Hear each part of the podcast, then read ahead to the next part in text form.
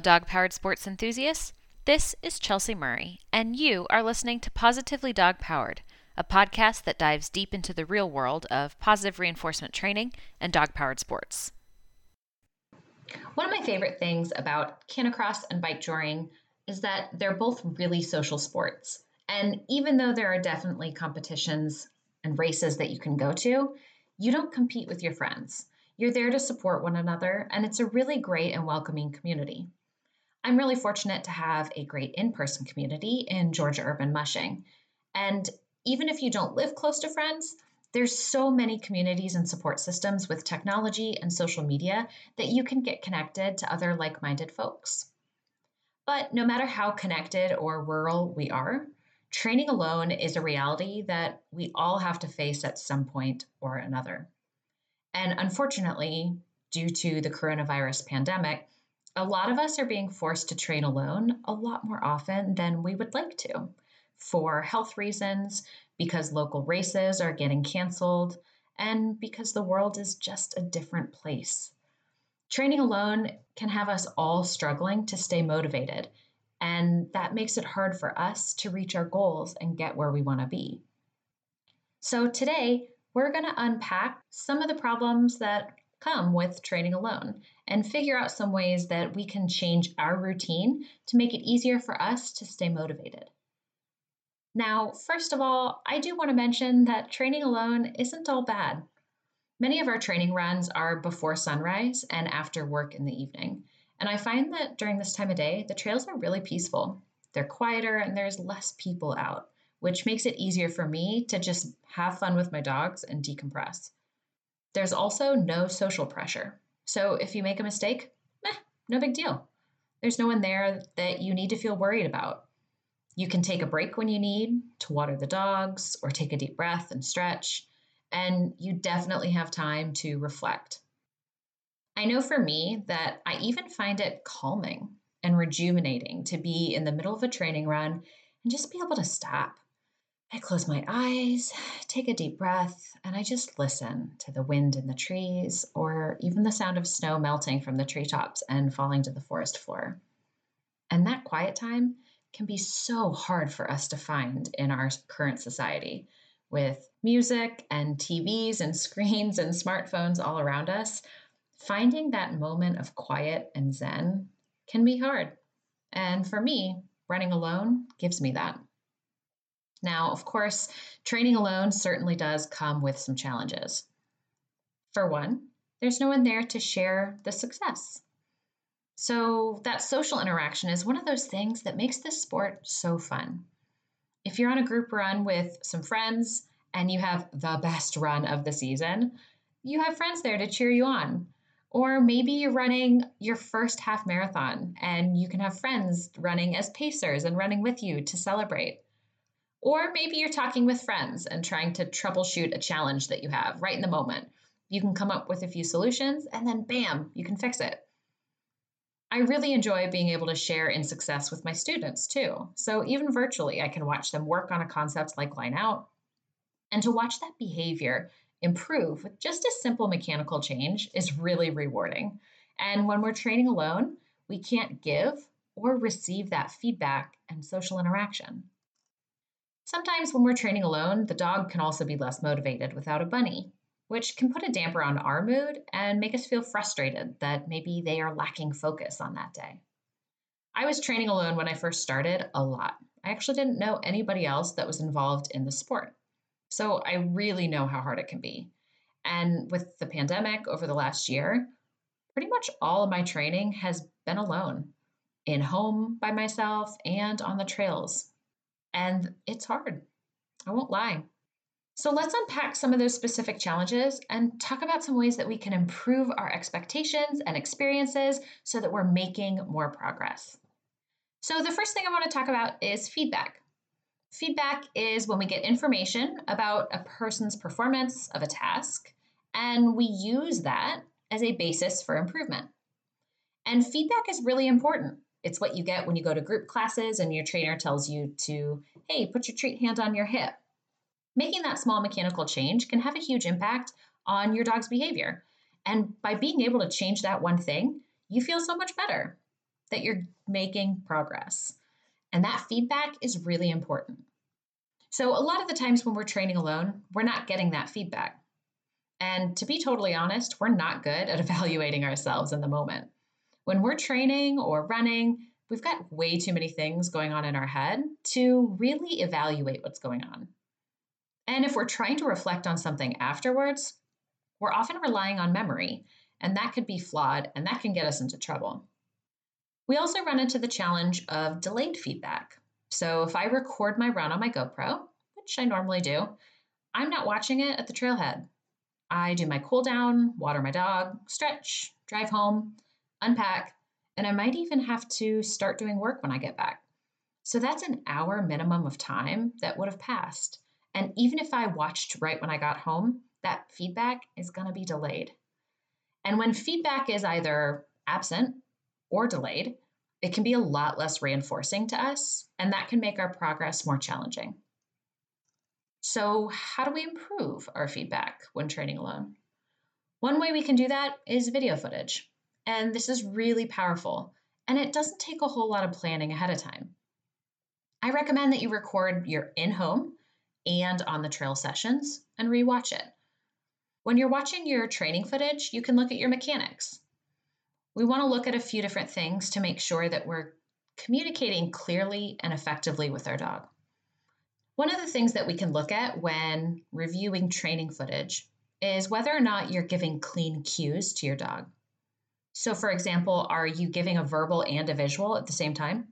Whoops, need to narrow that down just to one. Are you accidentally giving body cues and leaning over your dog? Want to clean that up and stand nice and still. Remember that the cleaner your cues are, the more clear it is to your dog.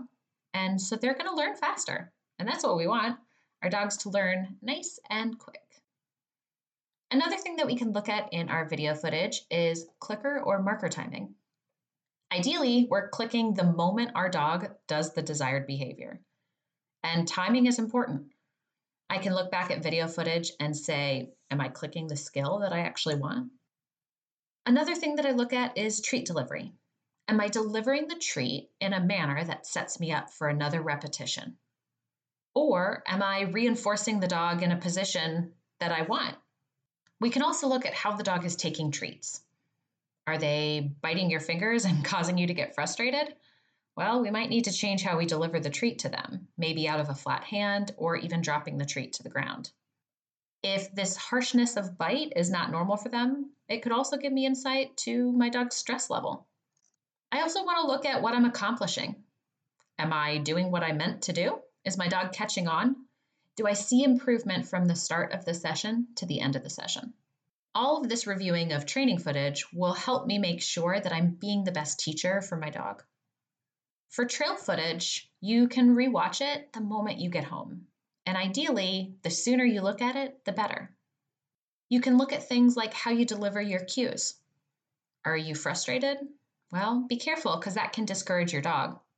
If you're working on line pressure in the harness, you can look at how your dog maintains strong pressure on the line and when they start to fade away. And that can give you insight as to how long your next run should be. We can also look at how successful your dog is at responding to cues.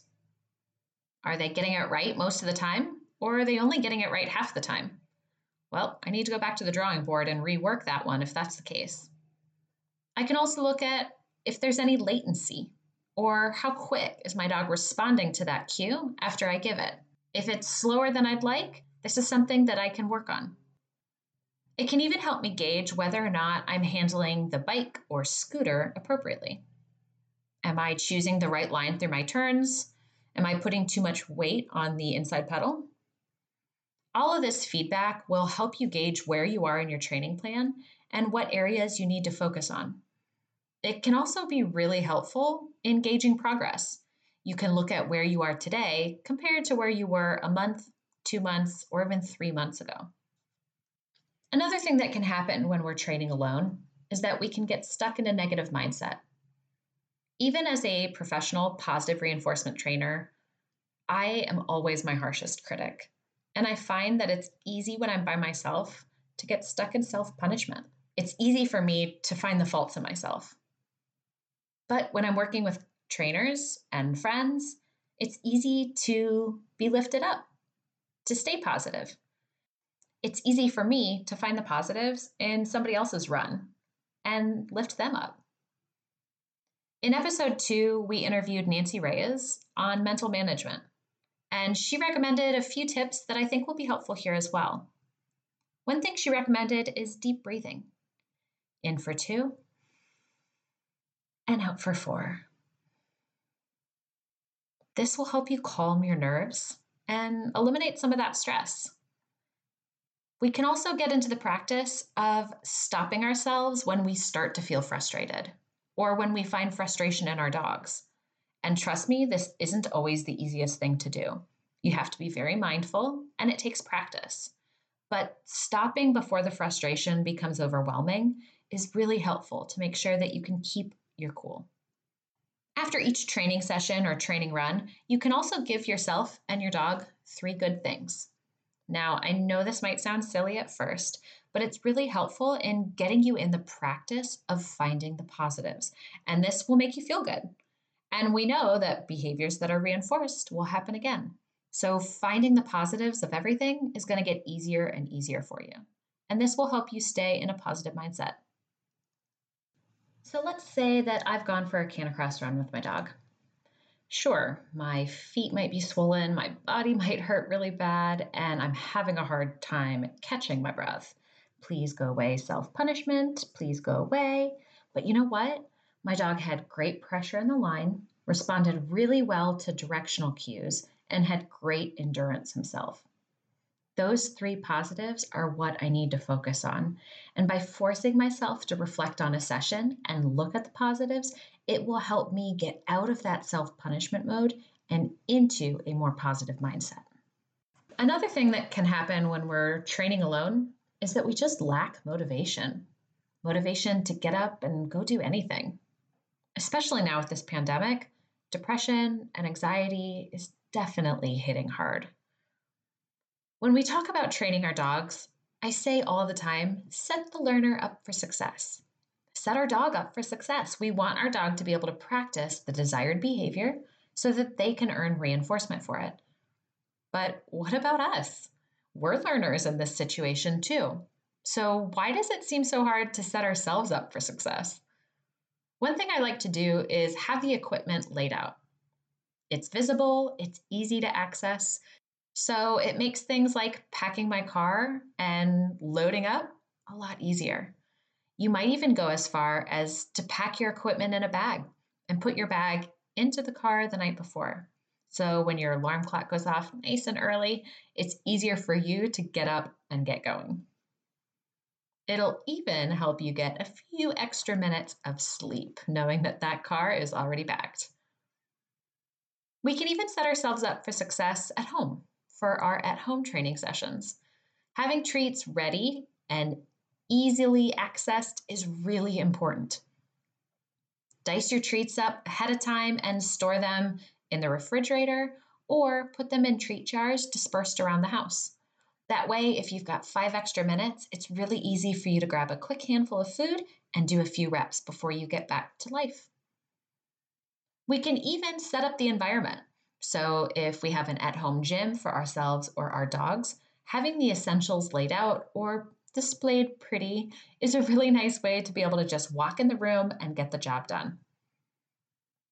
We also need to remember that behaviors that are reinforced happen again. So reinforce yourself. It doesn't have to be anything big, it could be something small. So if you're not a morning person, but you toughed the cold and that early alarm clock, maybe you stop and get a special coffee on the way home. Or maybe you're setting a new mileage goal, and when you reach that goal, you're going to get yourself a new pair of running pants. Making sure that you find things that will be reinforcing for you is important in continuing your own behavior. Another thing that you can do to help with your motivation is to save some favorite videos and photos that you can go back and look at. With our smartphones, it's really easy to create separate photo albums. Heck, you can even do it right on Facebook or right on your computer. Save a few things that are special for you, like a really good run or a video where you had great cue responses. maybe a successful training session, a screenshot of a PR, or maybe your longest run. By putting all of that into a photo album, you can go back and watch anytime you're feeling blue or not feeling motivated. For me, going back and looking at all that really gets me animated and excited to head out and go train. Oftentimes, when we're training for ourselves with fitness or with our dogs and behaviors, the progress is not flashy. But if we can go back and look at old videos, you'll realize that you, in fact, have made a lot of progress. And for me, that's really motivating, knowing that all that hard work I've been putting in is actually paying off, even if I can't see it in the moment. Another thing that helps for motivation is having an accountability team. I find myself more active in group chats these days, messaging friends, even when I can't meet up with them, sharing something special like some photos, Strava maps, or a new trail I checked out. You might even find that you all train on the same day, so sharing your run from that day with each other. Even if you can't run together, you can run together virtually. And that will help you stay on top of your training plan. We also want to make sure that we set goals. We need to make sure that these goals are defined clearly so that we can be successful in meeting them. When I'm setting goals, I like to set SMART goals. And that's an acronym that stands for specific, measurable, attainable, relevant, and time bound.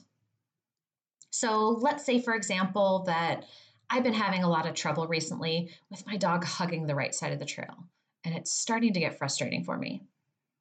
So, my specific goal is going to be working on improving my dog's cue response to haw over.